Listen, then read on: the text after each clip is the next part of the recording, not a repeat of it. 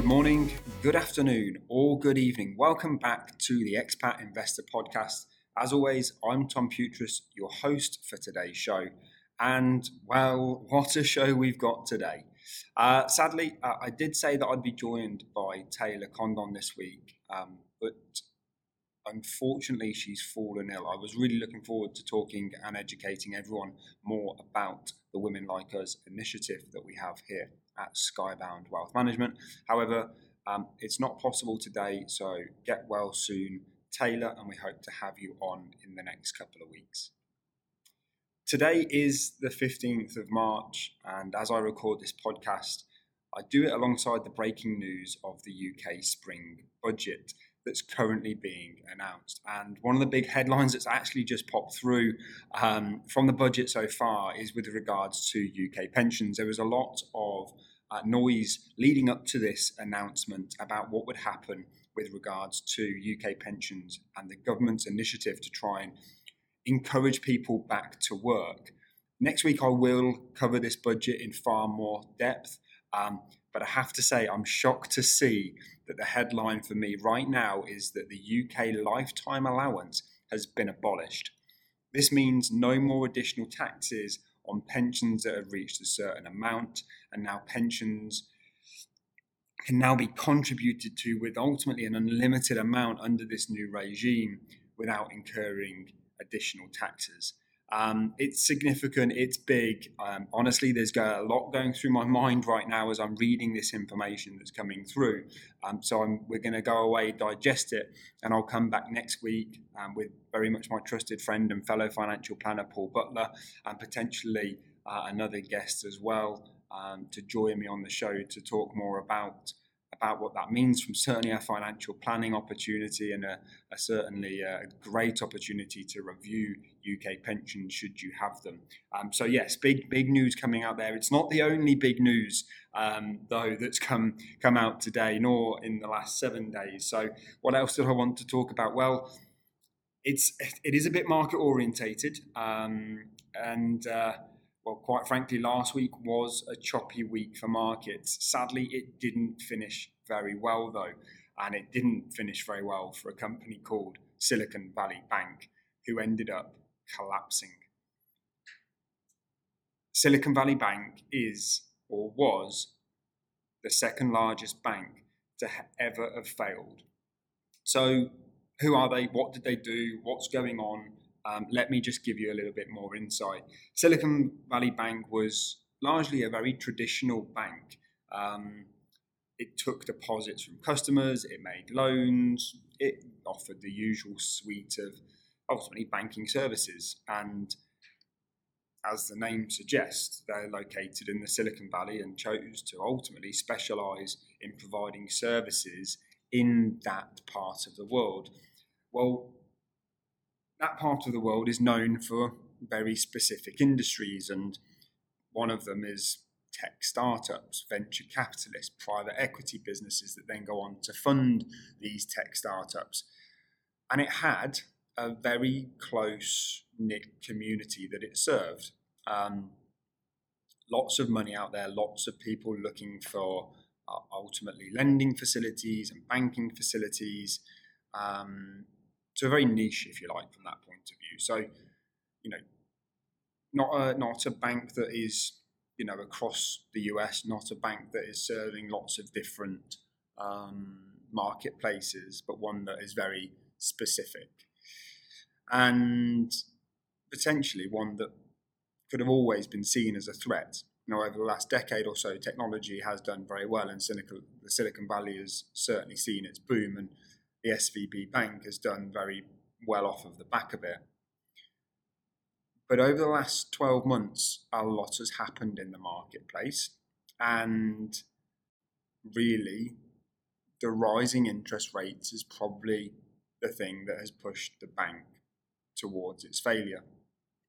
For anyone who doesn't know, and I, I doubt many people um, don't know this, but when you give you a bank your money, they don't just keep your money. Um, in order for them to make money, they have to go and do something with it. Um, so, you know, banks do often then go and purchase assets. Some of those um, with ultimately the, the, the inflows from your deposits. They go and buy securities, mainly debt, instruments like government bonds, for example. This is not out of the ordinary. This is just the banking model. They go and lend money to other people with your money. and they have to go and make money in order to be a viable business. They do have regulatory requirements to keep a proportion of your money in banks at all times, and typically top tier banks have uh, have a requirement to keep anywhere, I think, four or five percent of of your money in, in the bank in terms of reserves. But you know, this isn't unordinary behaviour from banks. Um, what has been unordinary, if you like, over the last 12 months is the rate at which US interest rates have been increasing, and they've increased very, very sharply. What happens when interest rates rise, and we've spoken about this in the past couple of podcasts, is if interest rates go up, the prices of those bonds that have previously been purchased go down. And ultimately, the assets that Silicon Valley Bank have purchased are now worth less than what they paid for them.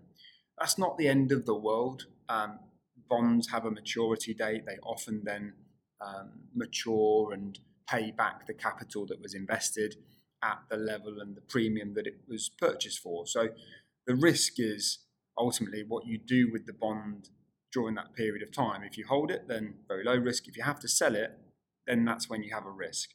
So this is what well, this is what's really happened. So a block of depositors, a big, large portion of the bank's depositors, people who had put money into the bank to keep it there for safety and general cash requirements, etc., needed and wanted their money back. And there was some of the bits and pieces going on behind the scenes with hedge funds requiring money back and encouraging other people to get their money back with it. But when all these people went to the bank, the bank just simply didn't have enough cash to settle the requests. So on Wednesday, the 8th of March, three days before the collapse, they announced that they had to sell government bonds. And they did it at somewhere near to a $1.8 billion loss um, on those on the value of those those bonds that they purchased. So they had to get back less than what they paid. And this basically set off a really big chain reaction. That news coming to the market that they were having to sell bonds. That's when I'm talking about you know, hedge funds and people being encouraged to then get your money back out of that uh, out of that bank. Um, you know, it's a very, like I said, a very small group of, of customers that they specialised in, and, and well, bang, really. Um, everything then just comes to a head, and multitudes of customers are trying to get their money out. And by the Friday, the bank just had to say, we can't do it and pull the plug, and hence the bank failed. What you're looking at really is just a lack of diversification from the bank, and, and that lack of diversification has resulted in the run on the bank, as you'd call it, in terms of people needing their, their money back and and the bank not being able to supply it. You know, other countries have seen other things over the years. Northern Rock in the UK, for example, and people are pressing the buttons on the cash machines, and the cash machines not giving anything back. It just doesn't exist. Um, and simply, you know, the, the bank just didn't have the diversity from a business plan point of view. It's the same concept when we look at financial planning and investment management. You know, we always encourage diversity. It just massively reduces your own risk, and, and the bank haven't done that here. Diversification is always key, we just cannot repeat it enough. So, SVB, being the second largest bank to fail, then has a bit of a chain reaction. People start to get nervous in the market. If you're an individual in the US today, you're now wondering whether or not your money is safe within that bank. And over the weekend, we saw Signature Bank become the third largest bank of all time to fall into receivership of uh, the FDIC, which um, is there as, as a backup and, and, and ultimately ensures a lot of customers' deposits anyway. Um, and it's fallen into receivership of the FDIC. And, and again, that just continues to spook and has spooked people um, who have got money in, in mid sized banks. Um, and I think you know a lot of the major banks have probably seen the largest deposits into into their banks in, in quite some time over the last couple of weeks. But everybody running to the bank and getting their money out of the bank will only and can only lead to more banks failing because, like I said, banks don't have all of your money in the bank at the at the same time. So everyone trying to get their hands on it causes more problems and actually does more damage than good. Um, and again, like I said, it's led to Signature Bank, another bank, um, seeing the run on the bank and seeing the liquidity calls and leading to it, it failing. Thankfully, by kind of Sunday evening coming round, the, the US government has acted quickly. They've they've wanted to step in and ultimately they've acted in order to prevent contagion risk spreading throughout the rest of the US, and they've granted all of SVB and signature bank depositors full access to their funds. So, I guess from that point of view, some sort of bailout by the government and the regulators there to ensure that people's money is safe. And, and this was very much welcomed by the marketplace, definitely allowing some certainty to know what was going to happen. We all know markets don't like uncertainty, and um, events like this definitely cause a lot of it. So, within the space of a week, we've seen three major uh, banks collapse, one being SVB, two being Signature. The third was a, a, bank called Silvergate, which was again not very well diversified from a business practice, um, geared towards the crypto industry and handling fiat um, cash or, or money um, and helping the transactions across to, to crypto. To give you a bit of a history around banks and bank failures, since 2001, there's been 563 bank failures, the biggest of which was Washington Mutual, with 188 billion in deposits back in 2008. A total of 25 banks actually failed in 2008 during that financial crisis, which then went on to have a wave over the next couple of years, with 140 banks failing in 2009, a further 157 in 2010, and yet another 185 banks between 2011 and 2014. However, though, since 2014, we've seen very few banks fail. And all of a sudden, SVB has popped up and it's now the second largest bank of all time to collapse with in excess of $175 billion um, in customers' deposits. It's like I said, it's definitely shocked the market. At the end of the day, though, well, cash is trash, as they used to say, um, to to some extent, and certainly with inflation threats, you know, we we always preach to clients make sure that you've got emergency funds at your disposal and it to be a certain amount of income or expenditure over the next three or six months. But you've got to diversify. You can't have all your money in cash, and you certainly can't have it all with one bank if you're um, if you're worried about bank failure. I think it's worth considering and thinking about though. You know, governments around the world do provide a certain level of protection for the banking industries. And if you look at the US, like I mentioned earlier, the FDIC provide ultimately limits of $250,000 per account or per bank account with banking institution. Um, you know that money is insured that money will come back to you should anything happen to the bank. So if you've got $250000 with jp morgan and $250000 with with goldman sachs that's the best way to to protect your money from a cash deposit point of view rather than have it all $500000 um, with one bank. The uk do very much the same. They have an £80000 um, insured amount on bank accounts. So you know there is protection diversification is key for that purpose. Um, some countries don't provide any insurance at all. I know, I think somewhere like the UAE, for example, where I'm based here, I don't believe that at the moment there is any insured uh, or insurance around deposits on banks here. I think there has been at times. I think the, the UAE government did provide some during the 2008 financial crisis and and kind of said that they would insure bank deposits over in the next three year period. But you know, it's important just to be aware of these things.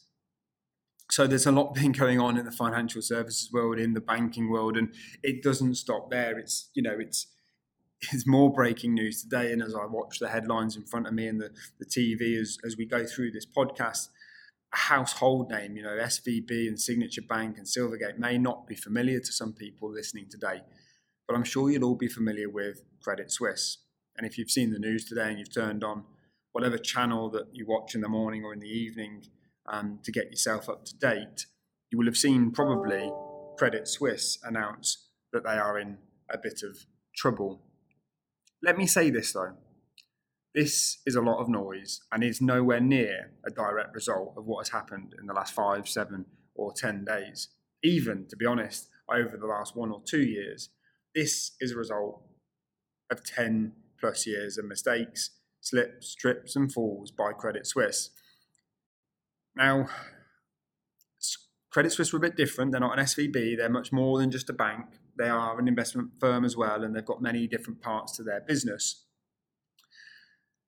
but it's all in trouble right now. What's in trouble is really their stock price falling.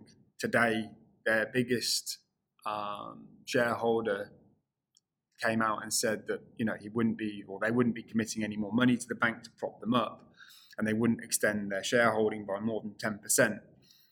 That has really rocked the market, and the stock price of Credit Suisse at one point today was down in excess of twenty five percent. Their stock prices come down a long way from its all-time high, which at some point over the last 10 years was in excess of Swiss 80 Swiss francs, sorry, per share. Today it's dipped below 2 Swiss francs. It's yet to be seen what will happen with Credit Suisse. Um, really, my message here is look past the noise that you'll see on the TV. It's not necessarily a direct correlation to what's gone on with other banking failures right now. This is something that's been going on for a really long time it's been a really big day for financial services. It's been a really big week. And quite frankly, the noise is far from over. Like I said last week, 2023 has said, hold my drink and, and has thrown whatever it can at us so far this year. And I think, again, I just want to emphasize continue to remain diversified, continue to seek the help of qualified and, more importantly, regulated professionals in order to navigate your way through through this year it's not a big podcast for me again this week, guys. It's a quick update of a, a, few things that have gone on and a few things that are happening right now, and just for me to share some of our our information and thoughts on the matter. Have a great day. Enjoy the rest of the week, and uh, we look forward to having you on again soon.